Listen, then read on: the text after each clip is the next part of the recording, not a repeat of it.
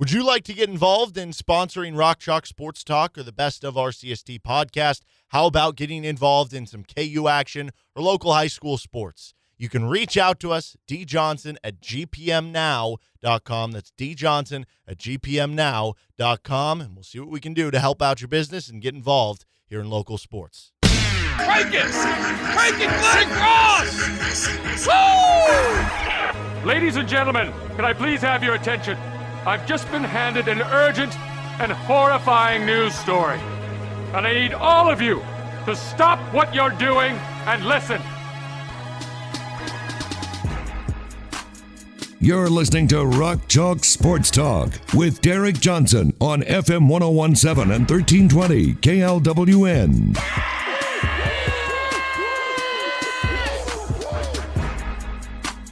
Hey, what's happening? Welcome in to another edition of Rock Chalk Sports Talk here on FM 1017 and 1320 KLWN. Officially in August, baby. I mean, you can just you can feel the football in the air. We're right around the corner. I mean, we have we have the Hall of Fame game coming up this week. We have KU football coming up. But this is when camp starts up. Starts up tomorrow. I mean, this this is when it starts to feel real. It's football season. Nothing better than that. We're going to continue on with our KU football positional previews. We're also going to be joined by David Lesky of Inside the Crown coming up in about 35 minutes from right now to talk Royals. The MLB trade deadline is coming up tomorrow. We've got another edition of Case of the Mondays. And uh, we're also going to talk some Chiefs. And of course, we have more RCST trivia coming at you today. Two more matchups, including one top five matchup coming up for you in the four o'clock hour. The position that we're previewing on today's show is the cornerbacks. The corners, I think, I think because the KU defense was so bad against the run and some of the issues they really had at the linebacker position, it almost took away from some of the struggles that the corners did have last season. But also, we knew coming into it that the corners, you had a lot of youth in that room, and the idea was you're going to kind of have to just go through th- through some growing pains this year, and you hope that the result of that is that you had that growth coming up into this year. Uh, but as far as guys that you lost, you lose Jeremy Webb.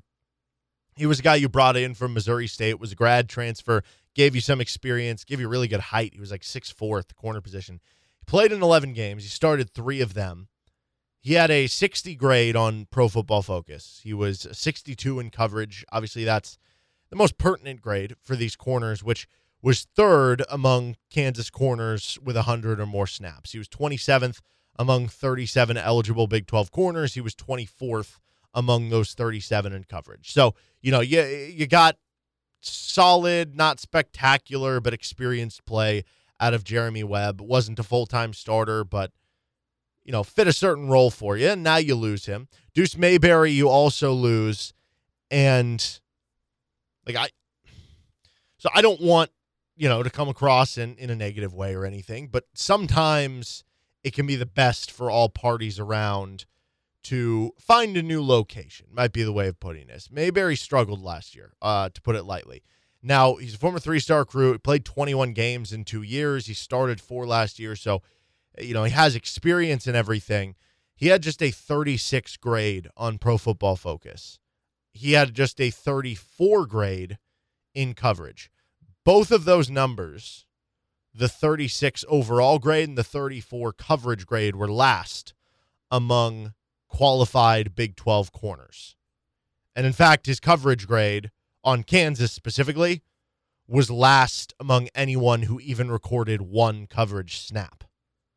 So, very much struggled last season, to put it lightly. Then you also lost Devontae Wilson, came in as a three star, never played, but uh, transferred out. He went to Florida A&M, and that was kind of a, I don't know, kind of a theme with a lot of guys that transferred away from KU. They wound up at schools that weren't like, you know, it's not like they transferred up or something. It was guys who weren't really on the two deep, weren't really set to play, transferred down to I guess a make you feel like yeah the the previous staff probably didn't do a great job evaluating those guys but also that it's eh, I don't know. It makes it feel like you didn't lose like you know, this huge chunk of your team, so to speak. Now, what you return, like I said, you were playing a lot of youngsters last year. Jacoby Bryant was just a freshman. And this kid who I want to say he like gray shirted or blue shirted or something, his first year he was supposed to come on. I could be wrong with that. But nonetheless, you, you heard a lot of really good things about Jacoby Bryant um, kind of in the offseason. And then he had so much talent that he was probably the most talented corner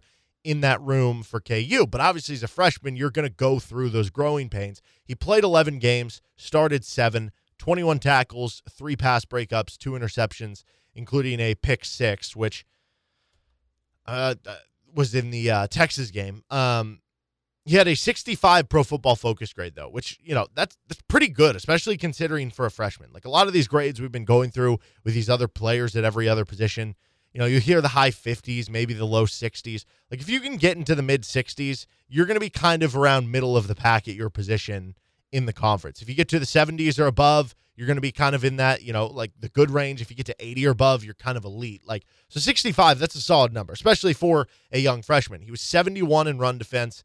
His tackling struggled a bit. He graded just a 50 there, but coverage was was you know was fine as well. 64 in coverage, which was actually the best grade for all KU corners who played 100 or more snaps.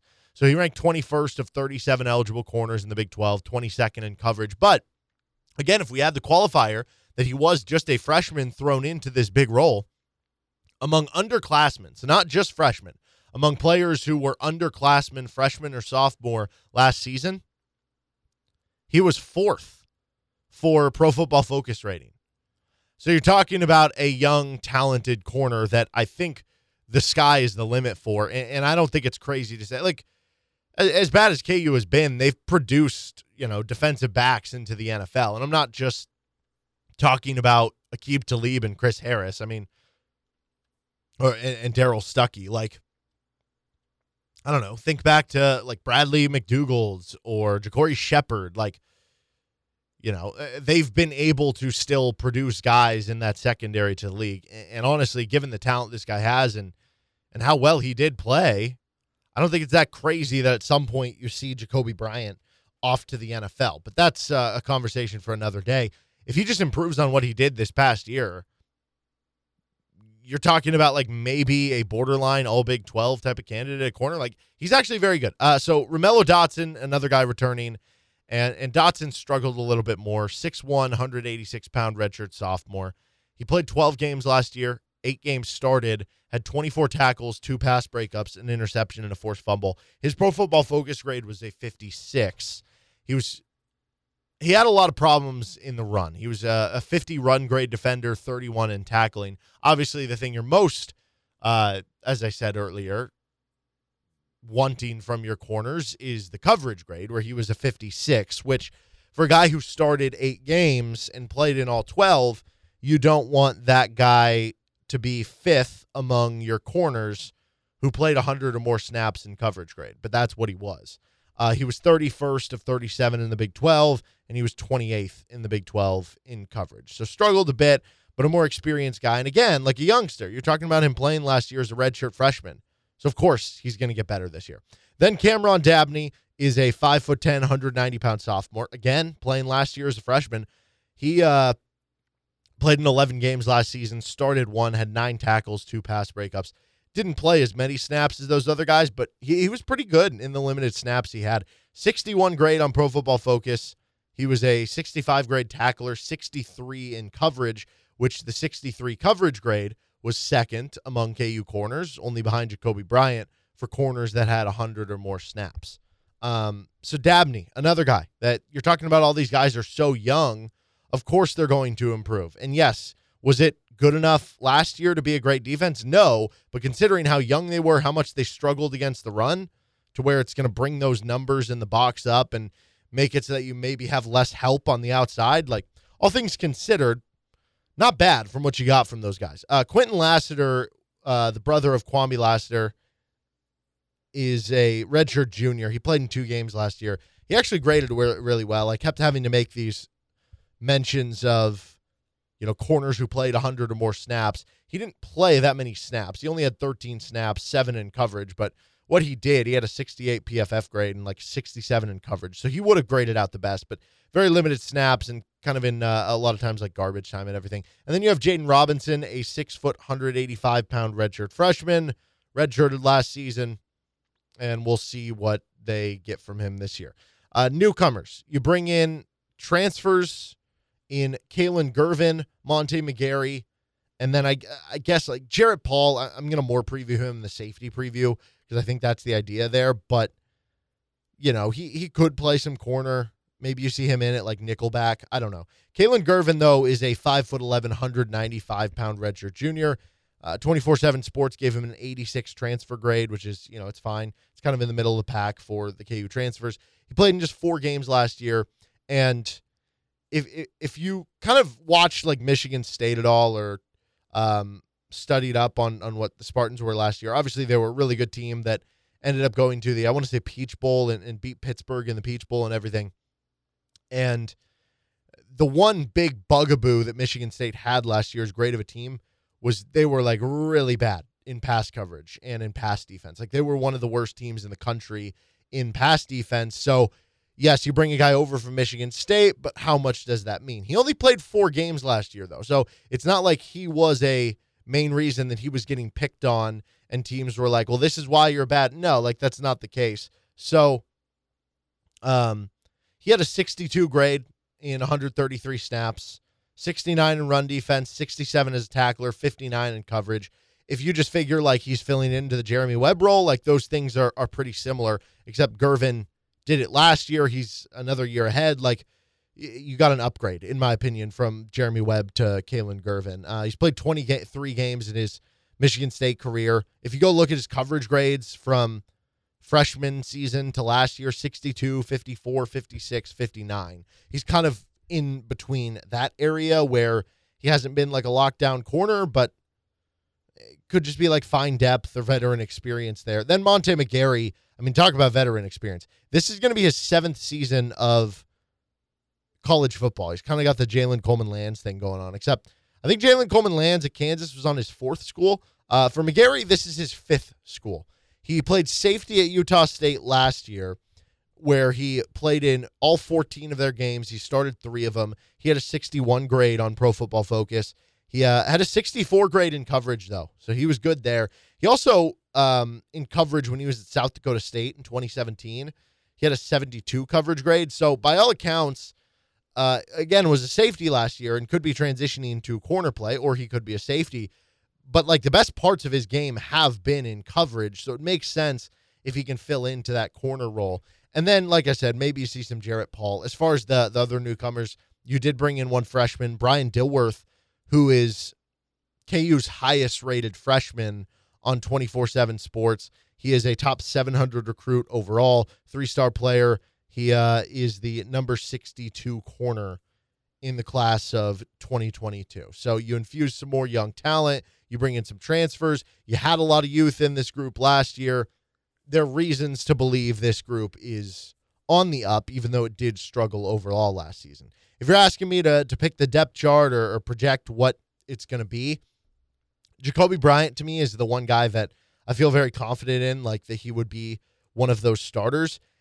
Outside of that, like I, I don't know. I could see Cameron Dabney um, taking that step forward when he was, you know, pretty solid in in limited play last year. Eh, you could see one of these guys kind of stepping up that's returning and being that other starter. You could see Kalon Gervin come in right away and be that starter as a veteran, especially early in the season, even though he is in a new system and everything. And then I, I kind of feel like McGarry is depth, or maybe maybe it makes sense to play McGarry as like a nickelback, right? A, a former safety where he has kind of that like if you're a nickel, you're kind of like that safety corner hybrid type in the slot. Like maybe that makes room for him or, or makes sense for him. Maybe McGarry even ends up starting. I don't know. Uh, and then yeah, I, I feel like Ra'Mello Dotson, he clearly had the edge last year, even though the grades didn't like him as much. So maybe we should expect him being a starter regardless, because of the fact that you're going to have formations where you're going to have, you know, five or six defensive backs on the field, a lot of these guys are going to play. They're going to rotate in. That the way I view it, like Kalon Gervin, Jacoby Bryant, Cameron Dabney, Ra'Mello Dotson, and Monte McGarry, like all of them are going to play. To what regard and to what extent, that kind of remains to be seen. But Bryant is the one that I feel probably most confident in as part of that group. For key questions that I have here, like how much did this unit improve? As I said, you had a lot of young players. And so I've kind of had questions about some of these other positions. I, I, think the one that really comes to mind is like the defensive line, where you have like the interior defensive line, where you have like four or five super seniors on the roster. So you have a lot of guys coming back. You have a lot of experience in that position.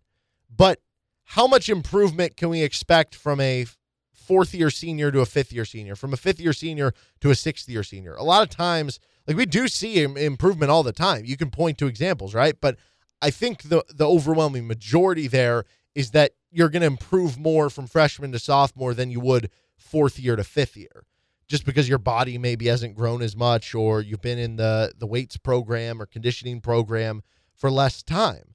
So it almost makes me wonder if there's less improvement to be had even when you bring back players like that on the interior defensive line. I think you can probably say the opposite for the corner position. The fact that you did have again, you're talking about three freshman corners who were playing, one in a redshirt freshman last year between Dabney, Dotson, and Bryant, right? And so, of course, there would be an expectation that that unit would have a huge amount of improvement. You did add transfers to improve it as well. But it is at the same point in time, it's different than, say, the linebacker position, where the linebacker position struggled so much, but they completely overhauled it with the transfer portal. They didn't really completely overhaul it with the transfer portal here. Yes, like I said, like Kalon Gervin or Monte McGarry, they could start. Both are probably going to be playing to some extent. But you could also convince me neither one is going to start, or that uh, neither one's going to be your best corner, that the role isn't going to be that gigantic that them being brought in represents some huge overhaul or some huge change for the cornerback position. So a lot of the improvement of how much better this unit is this year to last year is more just going to be on the freshman to sophomore leaps that that group of of trio of of young corners represents coming into this year. And I think that there's a lot of potential that, that they could make a, a very real jump. So there's no reason not to believe that this part of the secondary shouldn't be better. It's just a question of how much better because you didn't do it by going out and just adding some, you know, all conference corner or something like that. The bottom line here is that once again, this position overall was not good enough last year, right? Uh, Kansas allowed a 70% completion rate by opponents last season. So uh, seven out of every 10 pass was caught, as you would imagine. That was last among defenses in the Big 12. They also allowed nine and a half yards per pass attempt. That was last in the Big 12. That was also 124th in the country. They also surrendered a 177 opponent quarterback rating. That was last in the Big 12. That was second to last in the entire country. None of those stats are good. None of those stats are also exclusive to the corners, right? Safeties matter here. Linebackers are in coverage. If you're not getting good pass rush, doesn't matter how good your coverage is. Eventually, it's going to break down. There are other things that go into it, but certainly the the the corners are the focal point of the pass coverage and I also think that's important to bring up as well. Like if, if you're adding in kind of context there, KU was so bad against the run. You're just gonna, in general, have to sell out more against the run. Like you, you might have to put an extra safety in the box, and then boom, all of a sudden you don't have help on the outside or up top, and your job just gets so much more difficult as a corner. So if you have improved the linebacking, if you have improved the the run defense, that's going to help the pass defense on its own because you're gonna ha- be able to devote more numbers into the passing game. Instead of it being third and five, where you don't know if they're going to pass or run, maybe have more third and eights, where you do feel like it is going to be more of a pass, and you're able to bring more of a pass heavy formation into the game, right? Like all those things do add up here. Um, so that's kind of the interesting part of this. You didn't have that total overhaul here, but you also have the flip side of there were other conditions around you that didn't make it easy for the current corners in place for KU. They did have young players. There's no reason not to expect them to show a ton of improvement. And, and maybe this is the position that has the most improvement because it was freshmen playing at the position. But at the same point in time, like you were last in all those categories last year. So even if you do have marked improvement from last year to this year, is the base so far below where everyone else is that even improvement isn't going to catch you quite up all the way. That is the here, but I do like some of the talent in this room. This is Rock Chalk Sports Talk on FM 1017 and 1320 KLWN. David Lesky going to talk Royals with us and trade deadline in about 15 minutes. We'll be back after this timeout. Did you know that on our website, klwn.com, as well as our sister stations, 1059kissfm.com, bull929.com, we have a program called Hometown Deals. So you click the tab, and it takes you to a magical place where gift cards are 50% off. We have handfuls of different restaurants and places that you can go to that you can get a 50% off gift card too. So just go to the website, click Hometown Deals, and you'll see some of those gift cards for 50% off. If you're a business and interested in being part of this as well and getting featured ads at no cash price and just gift card cost, shoot us an email, djohnson at gpmnow.com. This is Rock Chalk Sports Talk. The stove is on fire trades just coming abound. Uh, the Royals made a, a, trade earlier today for just like a uh, minor leaguer, but who knows? Uh, maybe he'll end up coming up to the majors. Obviously, last week Andrew Benintendi was traded though, and that's a trade that we haven't had a chance to talk about with David Lesky yet because I think it happened either later that Monday or Tuesday. I don't know. All the days run together. I'm I'm terrible with that stuff. Uh, nonetheless, David. First things first. With all these trades that have come down you know, kind of in between whether it was the Andrew Benintendi trade or the Luis Castillo one where the Mariners gave up a ton to get him. The trades that just came down, I don't, I don't know how much you've you've had a chance to kind of dig into those. I haven't seen what the Astros gave up for Trey Mancini, or it looks like the Yankees are giving up Waldichuk and another top ten of their prospects, and J.P. Sears for and someone else for Montas, and uh, Lou Trivino has really struggled in the bullpen. I guess what do you kind of make of, of all these deals that have had? Like, is there is there a common theme or, or anything you're sensing in terms of the pulse on the trade market and the value of what these players are of rentals or players who are under control for more years? Like, do you have any sense about where this is going, or is this all just madness? Well, it's a little bit of madness right now. Um, I, I think one thing that maybe at least I and, and I think you know we talked about it. So I think you're probably in the same boat. Maybe underestimated the lack of rental value. Um, we I will see in a minute. Um, I haven't seen the I haven't seen the Mancini result return either yet, but like Luis Castillo, that's the top three prospects for the Mariners, or depending on where you look, three of the top five. Um, that's a huge return. I mean, I know Luis Castillo is a legitimate difference maker, a top of the rotation guy. Um, you get him you know, for more than a season or more than just the rest of this season, get him all next year too.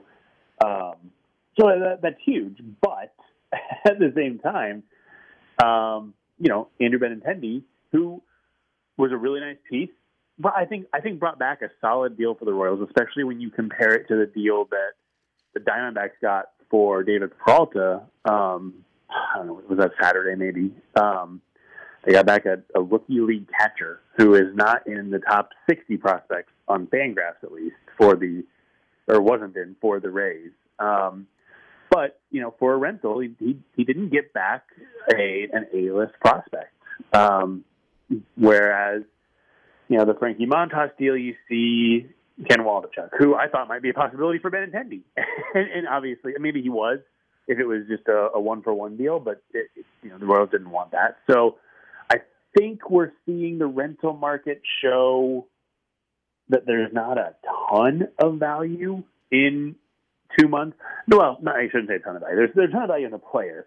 The, the fact that it's two months, I don't believe really adds much to the the, the deal there. Um, again, we'll we'll see what the Astros gave up for for Mancini because that's that's a really good fit for them there. But um, control is the name of the game. I mean, look, the Yankees also gave up um, Wesneski, who I also thought might be a good piece for Benintendi, um, for a 28 year old reliever with like 60 career innings because he's got five years of control, and that's and he's got elite pitches and and all that. It's just you know it, the control was really appealing to them. So that's that's what I'm seeing so far. But you know, as we get down, what is it? 20, 25 hours and 15 minutes to the deadline, that, that could that could change if teams get kind of crazy. Yeah, I, I definitely think it's interesting the Montas versus Castillo because Yeah, like I, I don't know. Castillo's probably a, a better than Montas, but it's not like I don't know. It's not like overwhelming. Luis Castillo is the way better pitcher than Frankie Montas. And, and as you said, like Montas has uh, the year of control in 2023 with arbitration and everything. It, it almost made me think that the bar was going to be set by that Castillo trade for some of these starters. But I think maybe this is a, a good indication that no, I think people around the industry maybe are, are, going, yeah, that was that was probably too pricey. Like we're not going to let that be the bar. Maybe this is going to be the bar from here. Um, so you you mentioned the the Benintendi trade, and I don't know if there is any comparisons you can do with the Frankie Montas one, just because, like you said, there are several players that you would have liked to see in return for the Royals and everything, and how you can I don't know. It's it's just different with outfielders and pitchers, I guess. But uh, what is kind of your thoughts? We we've had a week for you to digest this stuff on the return that the Royals got for Benintendi, and uh, what do you think they got more for? for Benintendi or the draft pick a couple weeks ago?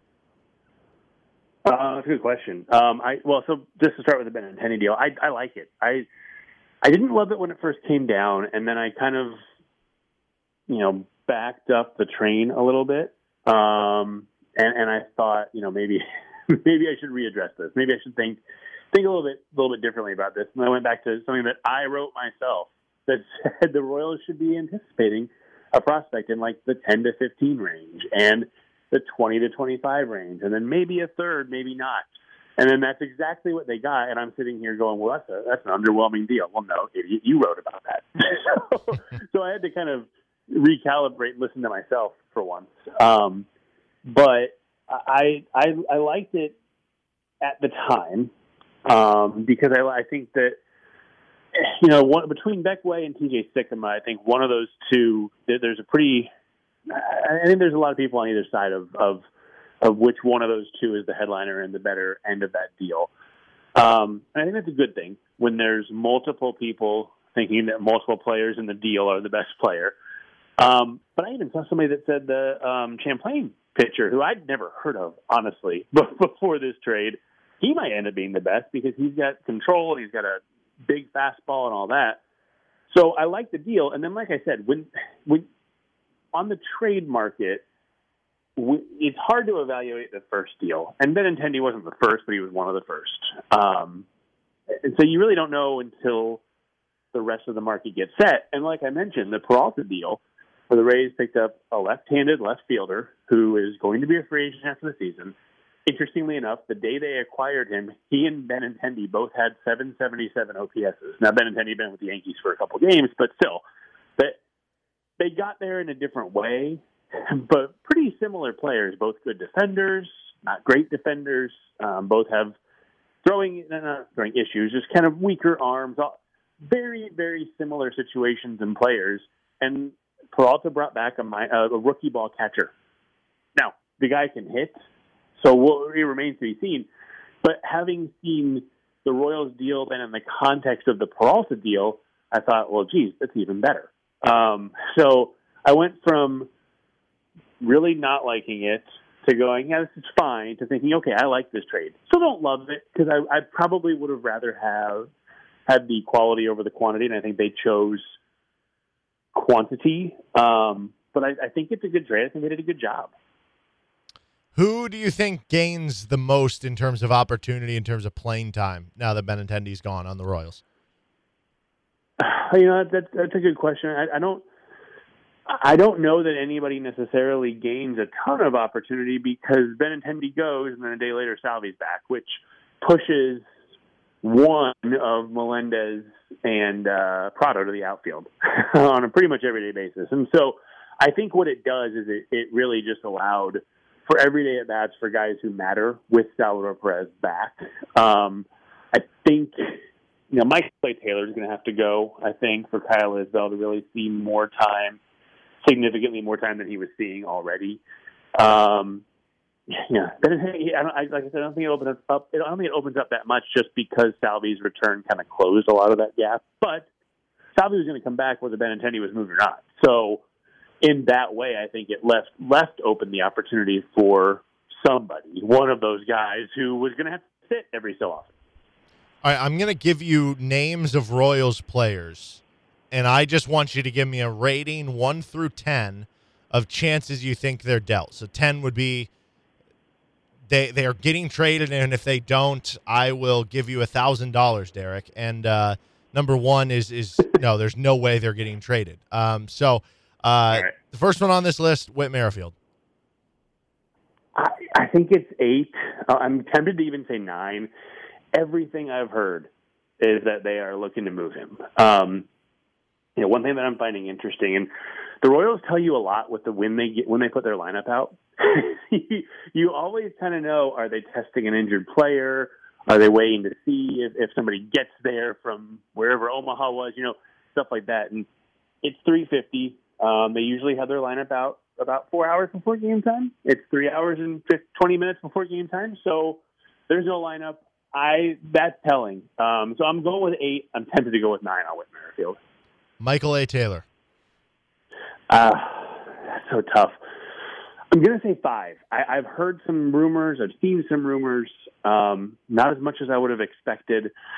I five may even be hopeful because I think they should trade him, but I, I I'm kind of going to ride the fence on that. Hunter Dozier.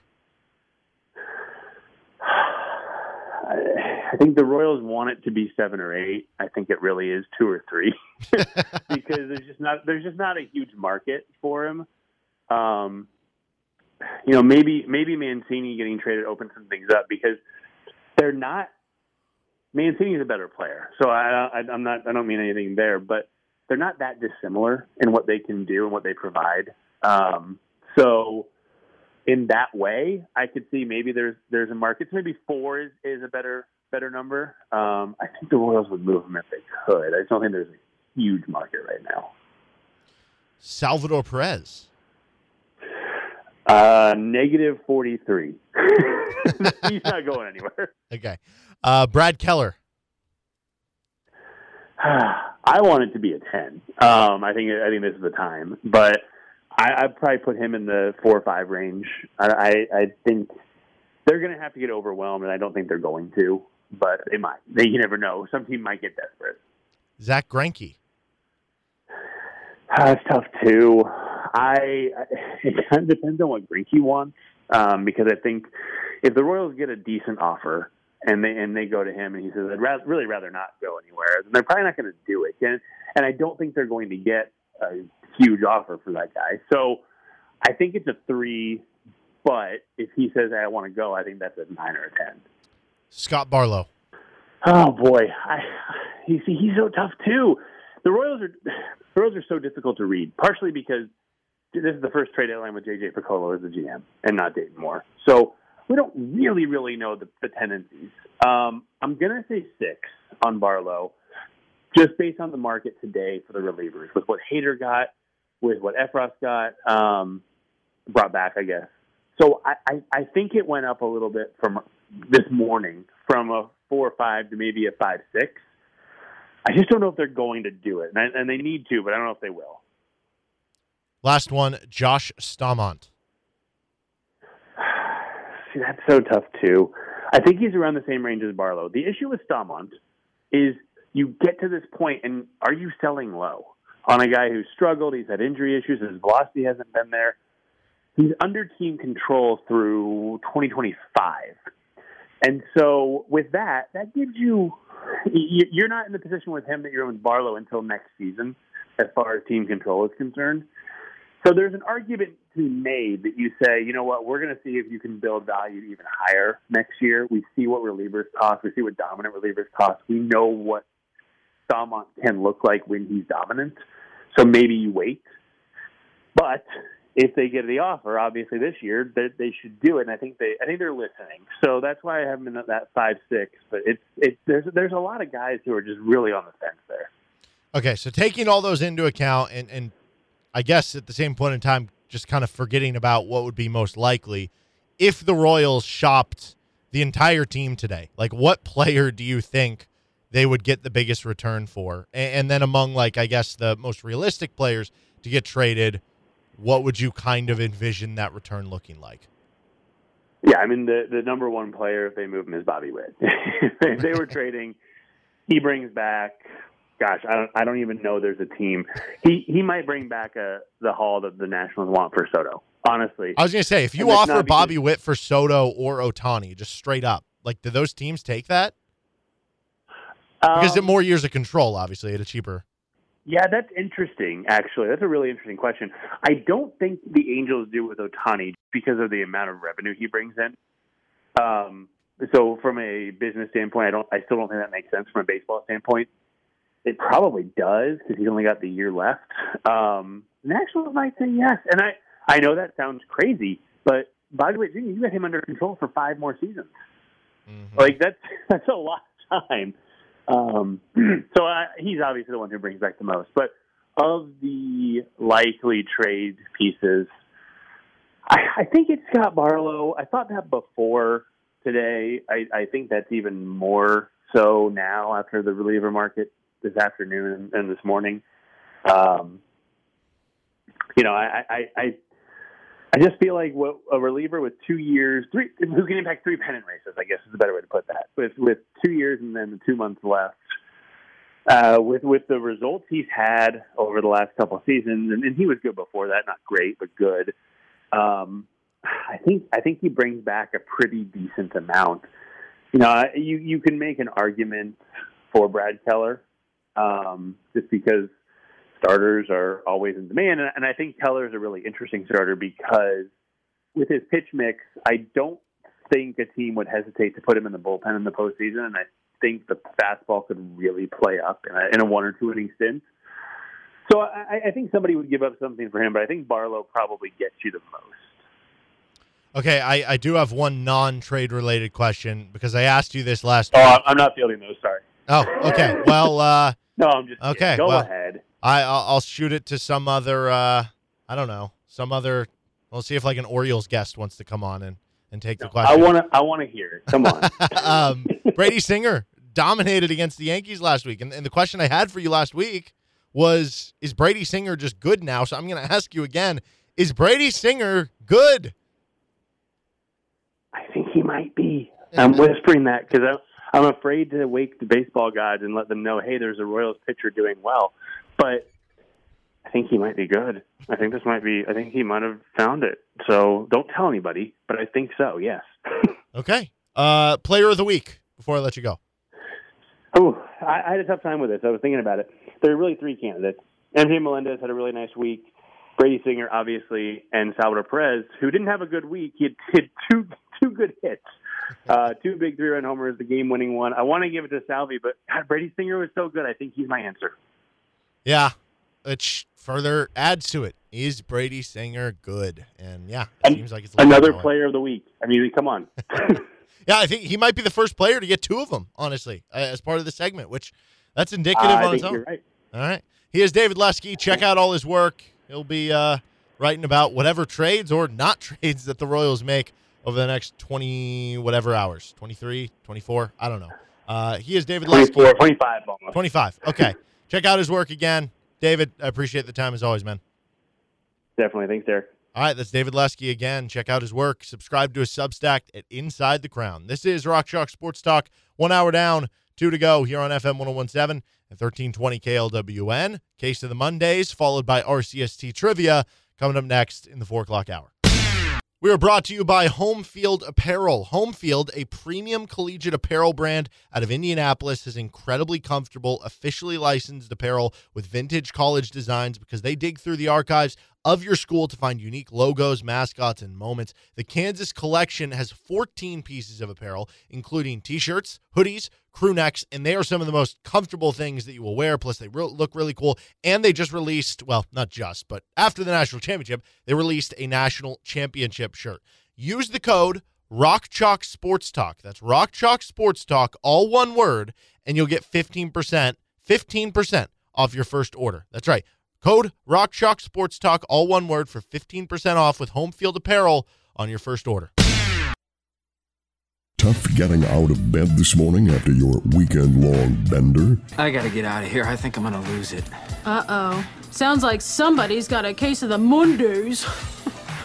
Instead of focusing on Monday, it's time to rehash the glory days of the weekend that was right now on Rock Chalk Sports Talk. You're freaking me out, man. I got a massive headache. Okay, let's just calm down. How much does it calm down? Look around you. With Derek Johnson, When you come in on Monday and you're not feeling real well, does anyone ever say to you, sounds like someone has a case of the Mondays?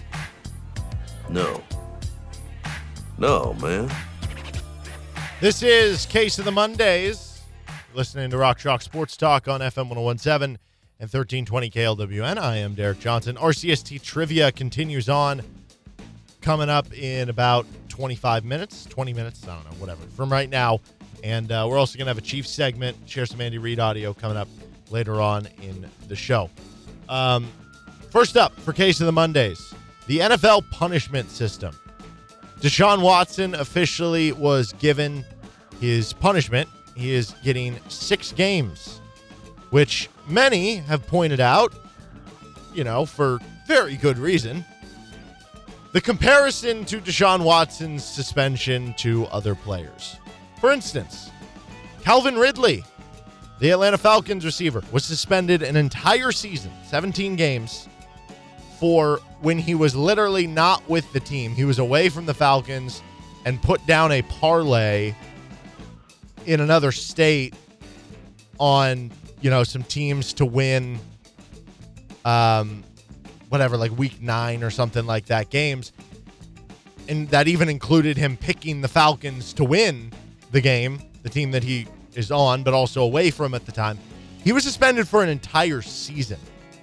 Deshaun Watson got six games. Vontaze Burfict was suspended 12 games for targeting. Martavis Bryant indefinitely for weed. Josh Gordon has been suspended over 25 games in his career for weed. Darren Waller, 16 games for substance abuse. DeAndre Hopkins just got suspended six games. DeAndre Hopkins just got suspended the same amount of games as Deshaun Watson. DeAndre Hopkins had slightly over the allowed limit of some performance enhancing substance or drug. It's like you're allowed to have point, you know, one percent or something like that in your body, and he had it was like 0.14 or something like that. It, he got six games. Deshaun Watson, who had 25 sexual violence accusations, got six games. Now, you do understand, you know, part of this where it's the side of things where um, a lot of these things got settled. And so I don't know to what extent, if they're getting settled and Deshaun Watson is basically paying them off, they're signing NDAs at that point. Are they not allowed to talk to the NFL? Does that impact the NFL's decision because they're not able to use certain evidence or, or certain things that are being said about all this? I don't know how that all works. I would just think that the NFL would have want to set an example here. And let's be honest, like even if Deshaun Watson got 2 years, there's still going to be an argument to be had that like, okay, but I, I still don't even want to see him in the NFL at all. You know what I mean? But at the very least, the idea was this is going to be a giant suspension. It should be at least a year. Maybe it's two years. Um, I don't know. Like the fact that you only get six games, something seems wrong there. And like when the NFL has been, the NFL has been kind of clowned on for their their poor punishment decisions and choices and why this many games and all these things to begin with. They already have. They just have. This was kind of their opportunity to reel some of that back in and be like, no, see, we're we're taking this very seriously. He's going to get a year suspension. He's going to get a two year suspension. Not only is he getting a six game suspension, that being it, Deshaun Watson got a $45 million signing bonus with his giant contract that he signed once he got traded to the Cleveland Browns. He keeps all 45 million. Deshaun Watson is set to make $46 million in 2022. He keeps 45.65 million. His remaining fully guaranteed contract of 184 million keeps all 184 million. So he doesn't lose like an ounce of money. And he only gets six games. And Cleveland has one of the easiest schedules in the NFL for weeks one through six. Like, it's unbelievable. This was the opportunity for the NFL. And I don't know, there's part of this too. It's not just the NFL can give down a punishment, the NFLPA has a piece of this as well. They can accept things, they can decline certain things, right? They, they kind of negotiate there. But I'm sitting there like, why? Why is the NFLPA like? I, I don't get it. I guess it's like you know, even criminals have lawyers, right? Like, even you're appointed a lawyer in court. If I was the NFLPA, I'd be like, why? Why are we? You know, why are we defending this guy? Like, this is his. This is his fault. This is his problem. He should have to deal with the consequences. I don't know. Next up in case of the Mondays is Kansas State football in-state recruiting. Still really good, especially when you, you know, if we're comparing it to Kansas. Like, let's be clear there. But they took a big hit over the weekend. Dylan Edwards, who was one of the top recruits in the state of Kansas, really good running back over at Derby High School. Unbelievable speed. I think he ran like a 4.3540 or something like that. I got to see him when Free State played him, and he, you know, put on a show uh, when he would get out in open field like he was gone. Nobody was catching him. He decommitted from Kansas State, and that was very much out of the blue. They had Dylan Edwards, Avery Johnson, who's really good quarterback recruit from Maize. I guess they're like best friends, and that was the idea as a package deal. And then all of a sudden, Dylan Edwards just decommitted over the weekend. Not just decommitted, accepted uh, a commitment to uh, Notre Dame as well. So just like completely flipping on its side there. And now I saw today that he posted like a, a tweet about that he got an offer from Oregon. He's excited about it. It's like, okay, why why are we if you're not wanting to actually commit to the school, if you're wanting to keep your options open, just keep your options open. Just don't commit. Like nobody's forcing you to commit to a school right now. Why why are you doing that? But that is a big hit for Kansas State. Clearly they still are, are doing good cleanup in the in-state recruiting, but you're talking about one of the biggest in-state recruits that, that we've seen and, and the kind of running back assembly we've seen at Kansas State at times where it looked like, okay, it was going to go to Deuce Vaughn to, you know, then go to uh, this kid, Dylan Edwards. I mean, I don't know. It's uh, it's a big hit for sure. Okay, uh, case of the Mondays for Miami Dolphins future salary cap. Over the weekend, couple uh, big contracts were signed for wide receivers. DK Metcalf got a three year, $72 million deal. Deebo Samuels got a three year, $73 million deal to stay with the San Francisco 49ers. Tyreek Hill, if you remember, who was traded to the um, Miami Dolphins a few months ago, he got a four year, $120 million deal. So let's just compare the because the overall money is like 50 million more for Tyreek Hill. It's over one more year. If you just compare the average annual value, and again, it's more spread out and things usually get backloaded and stuff in the NFL. But the average by year of the contract, Deebo Samuel gets $24.3 million. Metcalf gets $24 million. Tyreek Hill gets $30 million. That is quite the jump from Tyreek Hill of what he gets versus DK Metcalf and Deebo Samuel. And it's not even that, like, you might be sitting there going, yeah, but Tyreek Hill is the best of those three receivers. That might be true. I, I definitely think he's better than DK Metcalf. The Deebo Samuel argument gets interesting because Deebo isn't just a really good receiver. He's also a really good running back, and he's so versatile, and they use him in so many different ways that he pretty much like became the offense for the 49ers last year. Whereas as, as giant of an impact Tyreek Hill had, like Patrick Mahomes was the offense, right? And Travis Kelce is the offense, right? Um, nonetheless, even if you say Tyreek Hill is better than all those three, is he that much better than those three that he should be making 25% more money than what Deebo Samuel's is making or 125%?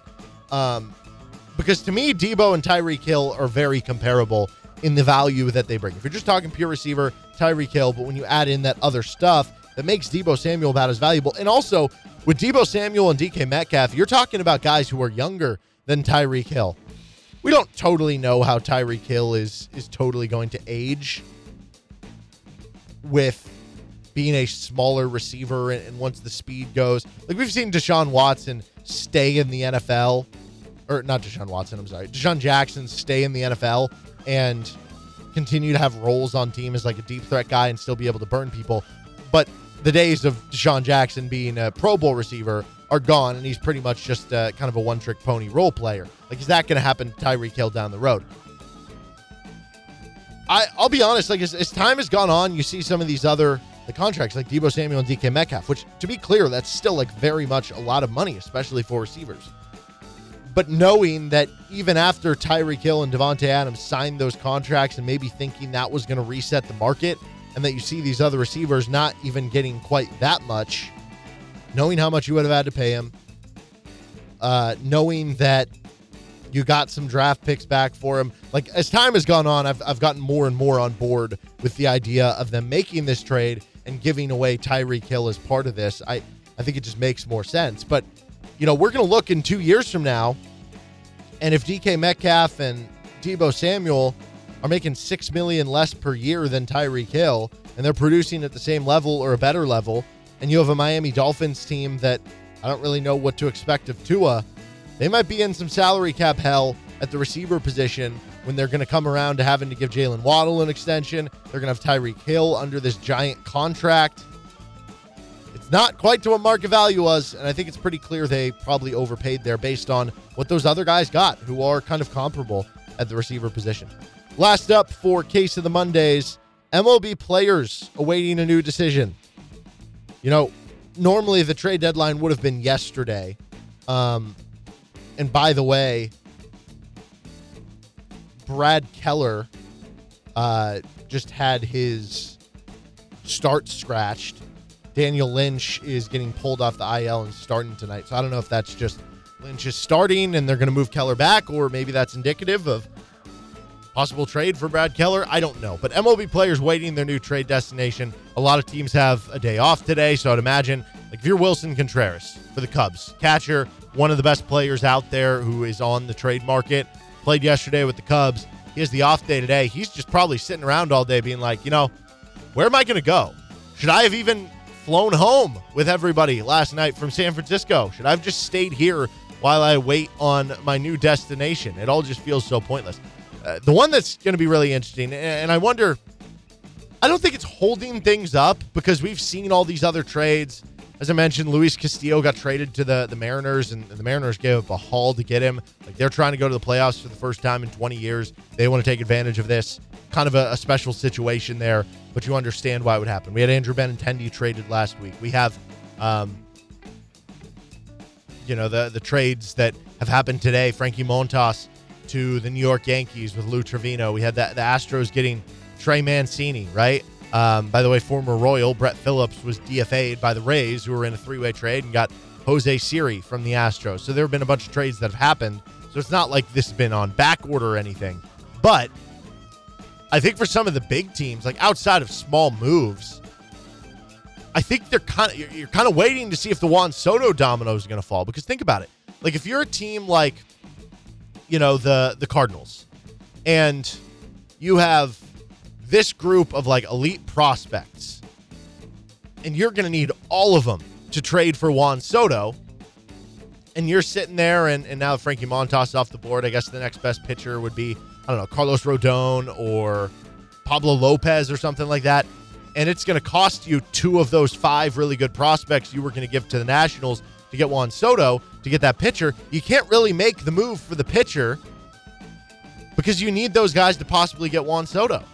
And so it's it's it's an impossible game because they can't just keep waiting. There becomes a certain point where they have to say, okay, well, now I do have to make a move for someone else because I can't go through the deadline and be like, well, we just made no moves because we were we were gridlocked. We were trying to trade for Juan Soto and it never ended up happening. At some point, they're going to set a deadline and change that. But I do think for some of those teams like the Cardinals and the, I, I know the Dodgers traded for like Chris Martin, but that's a you know that's a small reliever move.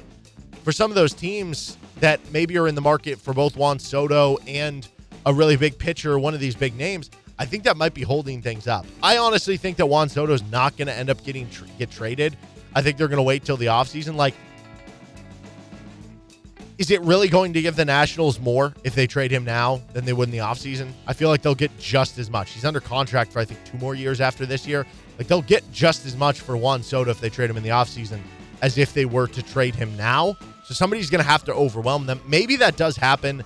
I still feel like if it does, it'll be like the Dodgers. Like, of course it will. And that'll just be the most amazing, impossible to beat lineup of all time with Mookie Betts, Juan Soto, Freddie Freeman, Trea Turner, like on and on and on down the list of, of all stars and former MVPs and everything like that. But uh, yeah, that's kind of the one that that's holding the pin here. We'll see what happens with the rest of Royals players. This is Rock Chalk Sports Talk on FM 1017 and 1320 KLWN.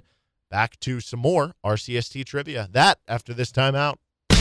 First trivia matchup of the day and of the week. We are brought to you by 23rd Street Brewery, Jayhawk Trophy, and Johnny's Tavern. And we have a uh, top 10 com- opponent in Kyle Martin. He's ranked sixth in the latest uh, RCST top 10, taking on Andrew Wymore, who was in the top 10. I think he was ranked fifth last week, suffered a tough loss. He's dropped out, but with a win this week, could maybe uh, pop his way back in. Uh, Andrew, uh, we were talking before. I guess you're the home team here. You, you mentioned you're wearing your Orange Bowl Reds. Uh, what do you think about your first performance? Have you done anything different to get ready here for week two?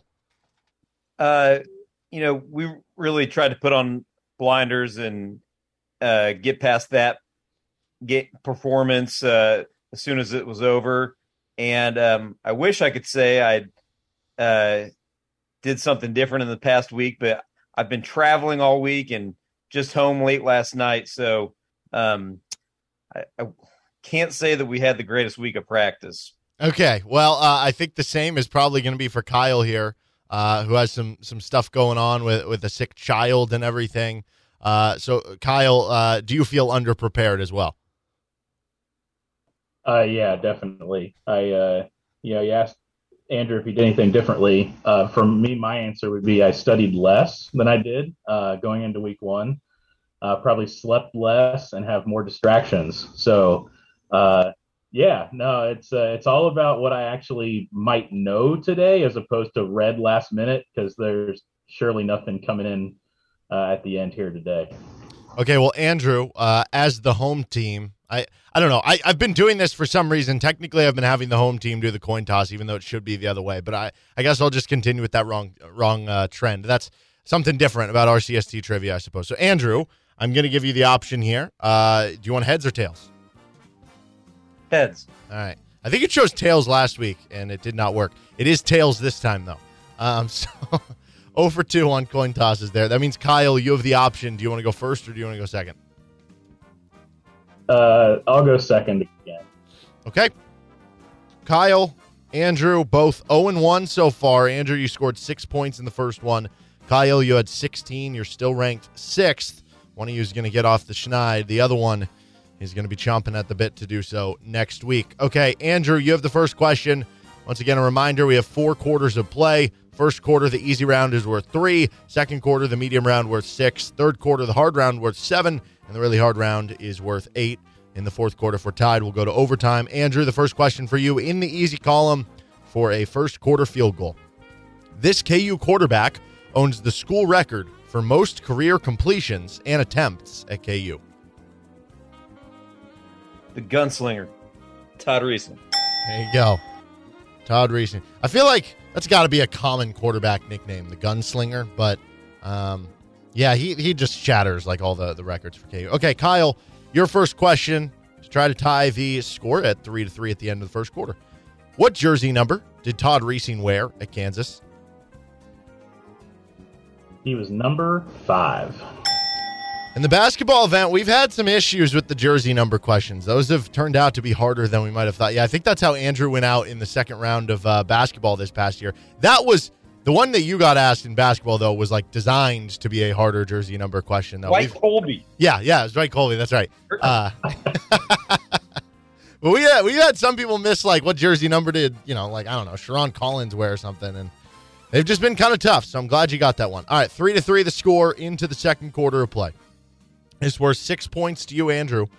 On October 9th, 2004, Kansas defeated Kansas State as what running back put the game away with a 43 yard touchdown run as part of his 156 yards from scrimmage that day? That was John Randall. Yes, it was. That was a yep, glorious uh, run at the end there to kind of secure the win. I think it was 24 21 that made it 31 or, or 30 21. I could be off on that. But yeah, put the uh, nail in the coffin there. Okay, Kyle, for you.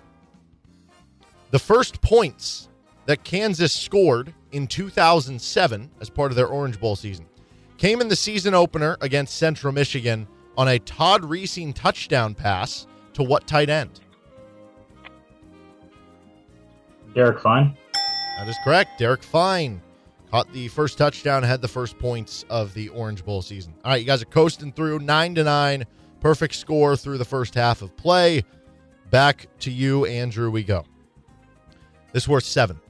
What Kansas player owns the record for most rushing yards in a season by a quarterback with 1,124 of them?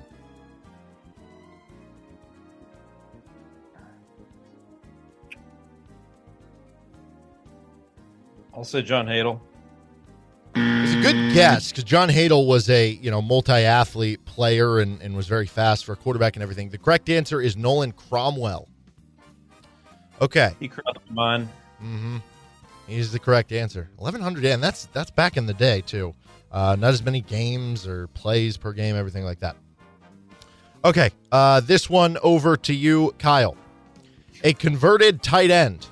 This Jayhawk played offensive line his final year at KU and was a fourth round pick of the New York Jets in 2004.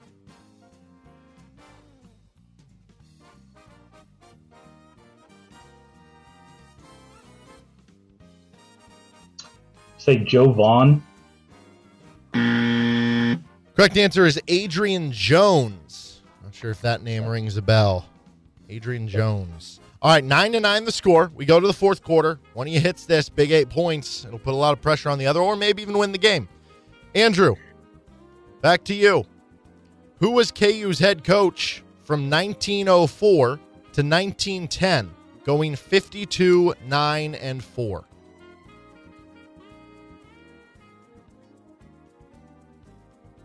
Phog Allen. Not bad. He was. I, I think he was in the early twenties. Is when he coached uh, for the football team. The correct answer is Doc Kennedy. Maybe the best head coach in KU football history. Fifty-two, nine, and four. Are you kidding me? All right, this is for you, Kyle. You got a chance to win it here in the fourth quarter. Who was KU's head coach from 1915 to 1917, going 16, 7, and 1? Um, say John Outland. Correct answer is Herman Olcott. Herman Olcott with a nice little successful stint, but he wasn't there as long. I don't know if he took another job or what. All right, so we're tied nine to nine. We get an overtime matchup here, and uh, Andrew, uh, I, I guess you had the coin toss last time, so that means Kyle, you get the option of the coin toss here. Do you want heads or tails? Go ahead. All right. It is heads. So, Kyle, you have the option. Do you want to go first in overtime or second? That's where the strategy comes in. I'll go second. Okay. So, Andrew, um, as part of this, you have the option to choose what category you want to answer a question out of, and then Kyle will have the option to either match it or, or try to beat it, or if you miss the question, he'll just need to answer anything to get the points on the board. So, Andrew, what uh, category would you like to go in? Give me the six pointer. All right, the medium round for you, Andrew. Name this Jayhawk receiver from 2015 to 2018 who went undrafted and has spent time with Washington and Pittsburgh in the NFL. What years? 2015 to 2018. Undrafted, he is now in the NFL, mostly spent time with Washington and recently Pittsburgh.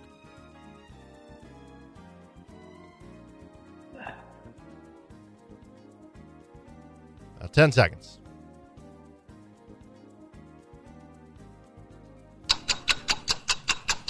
Throw something out there. Recent KU receiver. Kwame Lassiter. The correct answer is Steven Sims Jr. All right. So, Kyle, you just got to answer anything right. So, uh, what category do you want to try and flex on them and answer really hard, or? Yeah, do, do that, Cal. I've I've already missed two of these today, um, so I, I would like to take the chip shot field goal. Okay. see if I can get the win here. Sorry, Andrew. All right, Kyle. Name a conference that KU has played in prior to the Big Twelve.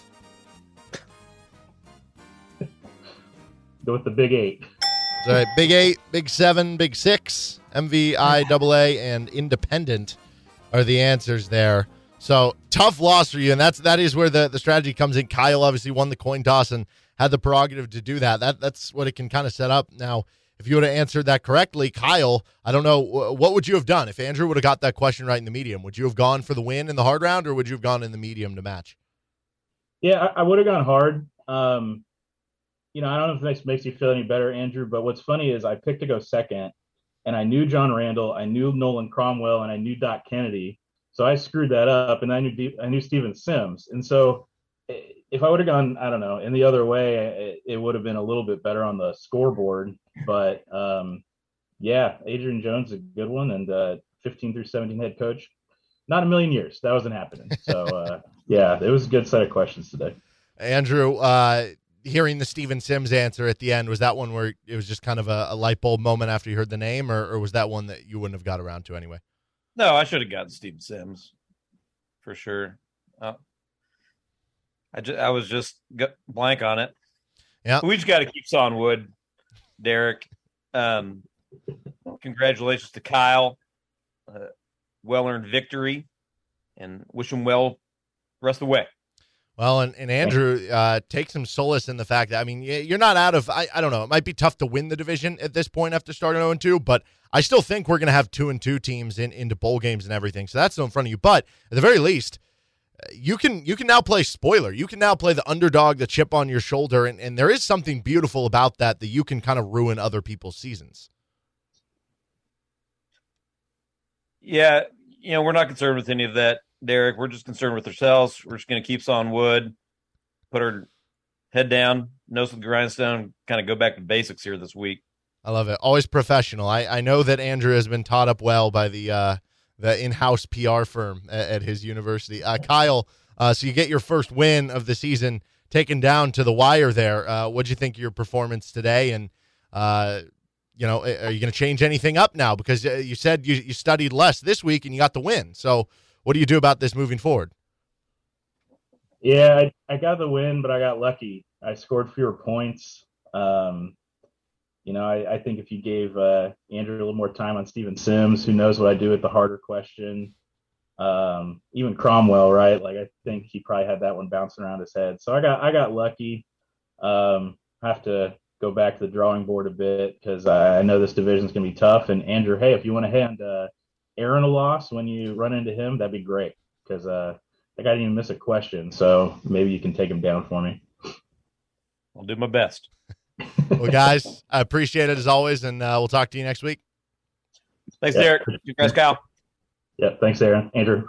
Sorry. so that's the first time that happened, um, where the guy who goes second got to just answer whatever they wanted. That the first guy missed the first question. That's the tough part about going first. It's like, you know, you might think about answering a hard, and that ended up being a medium, but you might think about answering a difficult question so you don't have to worry about losing. It's kind of risk it, but if you miss the question, all they got to do is answer an easy, which that's that's just a tough way to lose. It certainly is, but uh, good performance, exciting one, back and forth. It it kind of went to the end there, and uh, Kyle with his first win of the season.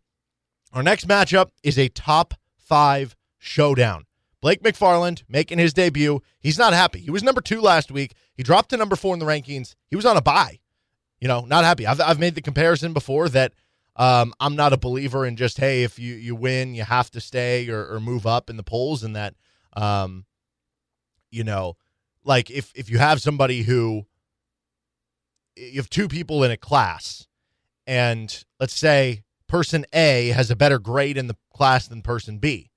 Person A got a 96 on the test, so he still got an A. Person B though got a 100 on the test. So both guys had an A, both uh, or or got an A on the test, and person B was already behind person A by overall grade, but person B can still jump him in overall grade, if that makes sense, right? Um, so that's what would go into there. But I hope it leads to a chip on his shoulder. And Aaron Mayer had quite the performance in the first matchup. You heard Kyle talking about him, didn't miss a question against Kyle. He's ranked third. If not for our number one versus number two matchup tomorrow, college game day might be at this one. But again, we have the matchup tomorrow. So that matchup coming up next. We are brought to you by 23rd Street Brewery with dine in, carry out, catering, all available. Try the Bill Self mac and cheese, the Haney turkey stack, or any of the great menu items. And don't forget about the 23rd Street Brewery beer, which you can get to go with their crowlers. Jayhawk Trophy engraving experts, perfect spot in Lawrence to go and get your trophy for whatever reason. And Johnny's Tavern with 12 locations from Topeka to Blue Springs.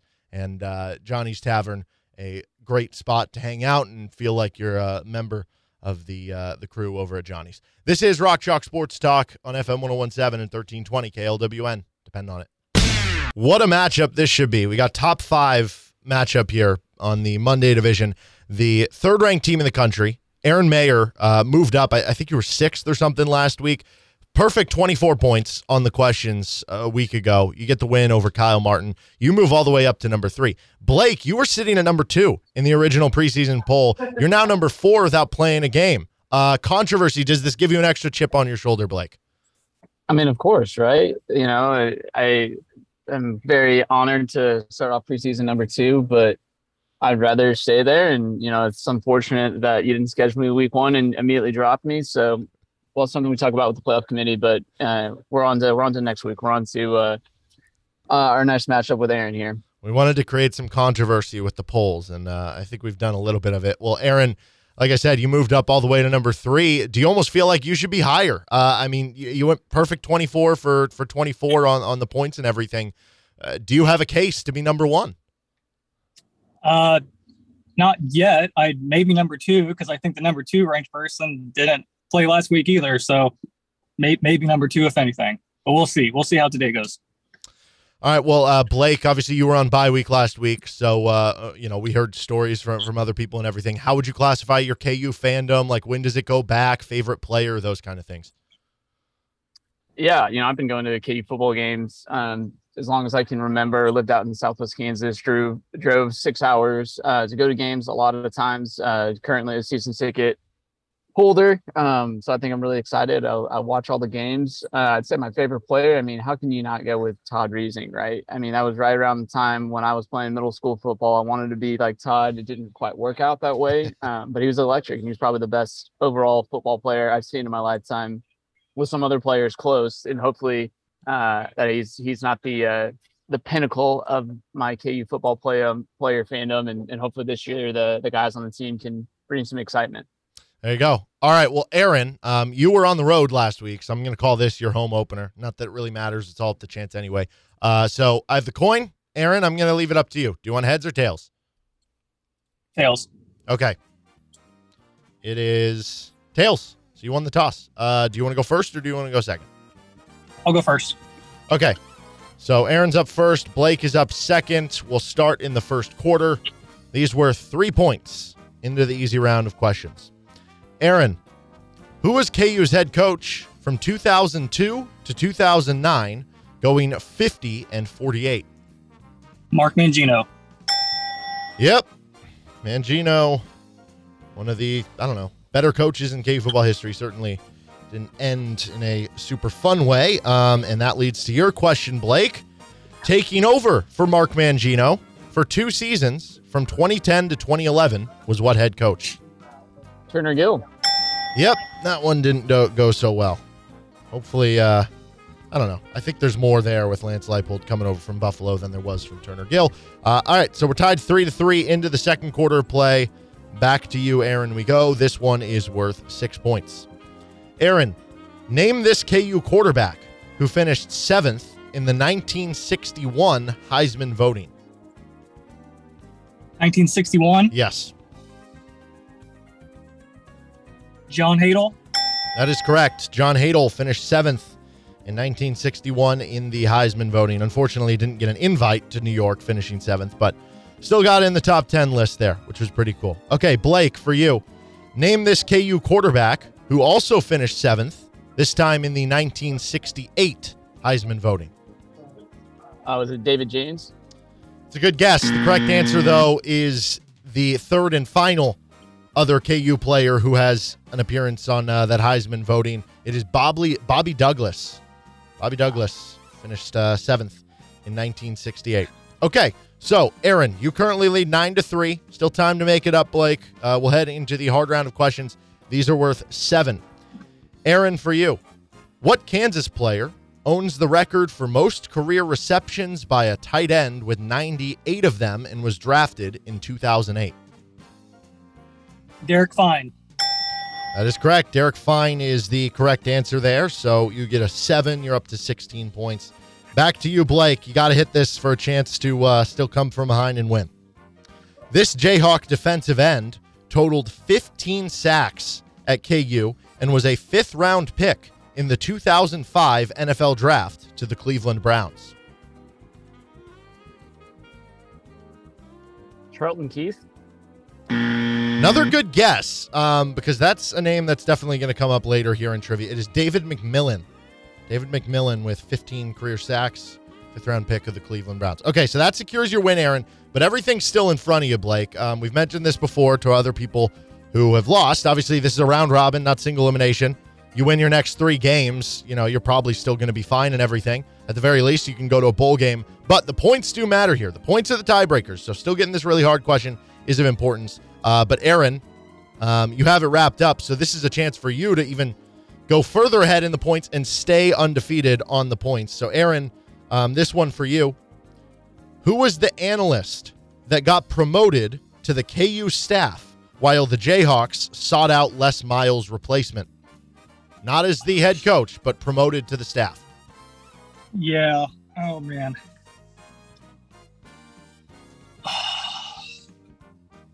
I know who this is, but I'm struggling to think of it.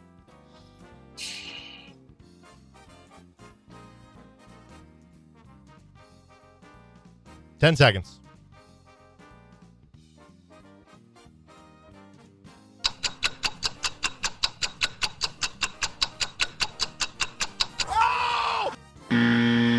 Correct answer is Travis Partridge. That's a tough one. That was a user submitted question by uh, Scott Jason. I think Aaron even is frozen here. So um, I don't know. I don't know. I think Aaron's gone. All right. Well, I hope Blake, he's frozen. I'm going to continue out with your question uh, while we try to get Aaron back. Blake, this for you to kind of add some points. Before Emmett Jones was announced as KU's interim head coach and after Les Miles was fired, who was Jeff Long's first pick as interim head coach? Oh my god, it's it's that uh, I could like describe everything about him, but I could not tell you his name. He was the like he was going to come in as the OC from Michigan, um, older guy. I I honestly have no idea, but I could like yeah, he was from Michigan. He was like with Les. seconds. I think he was maybe like their like offensive like analyst or something, but I cannot think of his name. So I'll I'll take the L on that. All right. Well, you had everything right there. His name is Mike DeBoard. And uh, Gosh, yes. now you say it, I know exactly who you're talking about. I just I froze on that. yeah, those are uh, user submitted questions by one Scott Chasen. So you can thank him Never even never even coached a game. Tough I one, know, there, right? Hey, but he uh I don't even know who Travis Partridge is either. So those were tough ones. I think he ended Scott. up on he ended up on the Chiefs in this next year. That was uh, Partridge? that. Um, no, and I'm just gonna say this right now. You can either play this on air or cut it. Uh, I mean, really, man, the Derek Fine question noticeably easier than the David McMillan question in the third quarter. All right. and Extra controversy. and I mean, I mean the Heisman voting on the quarterbacks. I mean that's tough, but I would rather like I could have guessed all three. I don't know if I could guess what the years they played. Well, that's uh I don't know. You could also argue yours was easier on that one because he eliminated John Hadl for you. So it made your, I know, your but options you got little one or two of them. But the Derek Fine question, I was teed up and ready to get on the 05 team, although good, and won the Tex or the Fort Worth Bowl. I don't think I could have uh, named the uh, the, D, the other DN other than Charlton Keith. Well, we got extra controversy. Aaron is back now. Kind of perfect timing here. Aaron, uh, we gave you the wrong answer there. It didn't matter. You ended up winning the matchup, but um, well, did you end up circling around to it? Did you end up figuring out who No. it was? Okay. I, who was it? It was Travis Partridge. Maybe I didn't know it. yeah, I've never heard of that name, uh, even after this. Uh, but yeah, so thank you guys for uh, the fun matchup. Blake, obviously, I, I think you're going to have the extra chips on your shoulder after this one. Um, we'll see. Are the pollsters going to punish you even more? Maybe you'll go the other way. Maybe you'll go the other way where you'll actually move up this week. Aaron, uh, you missed your first question, unfortunately, but 40 points through two matchups. That'll play. Good work, guys.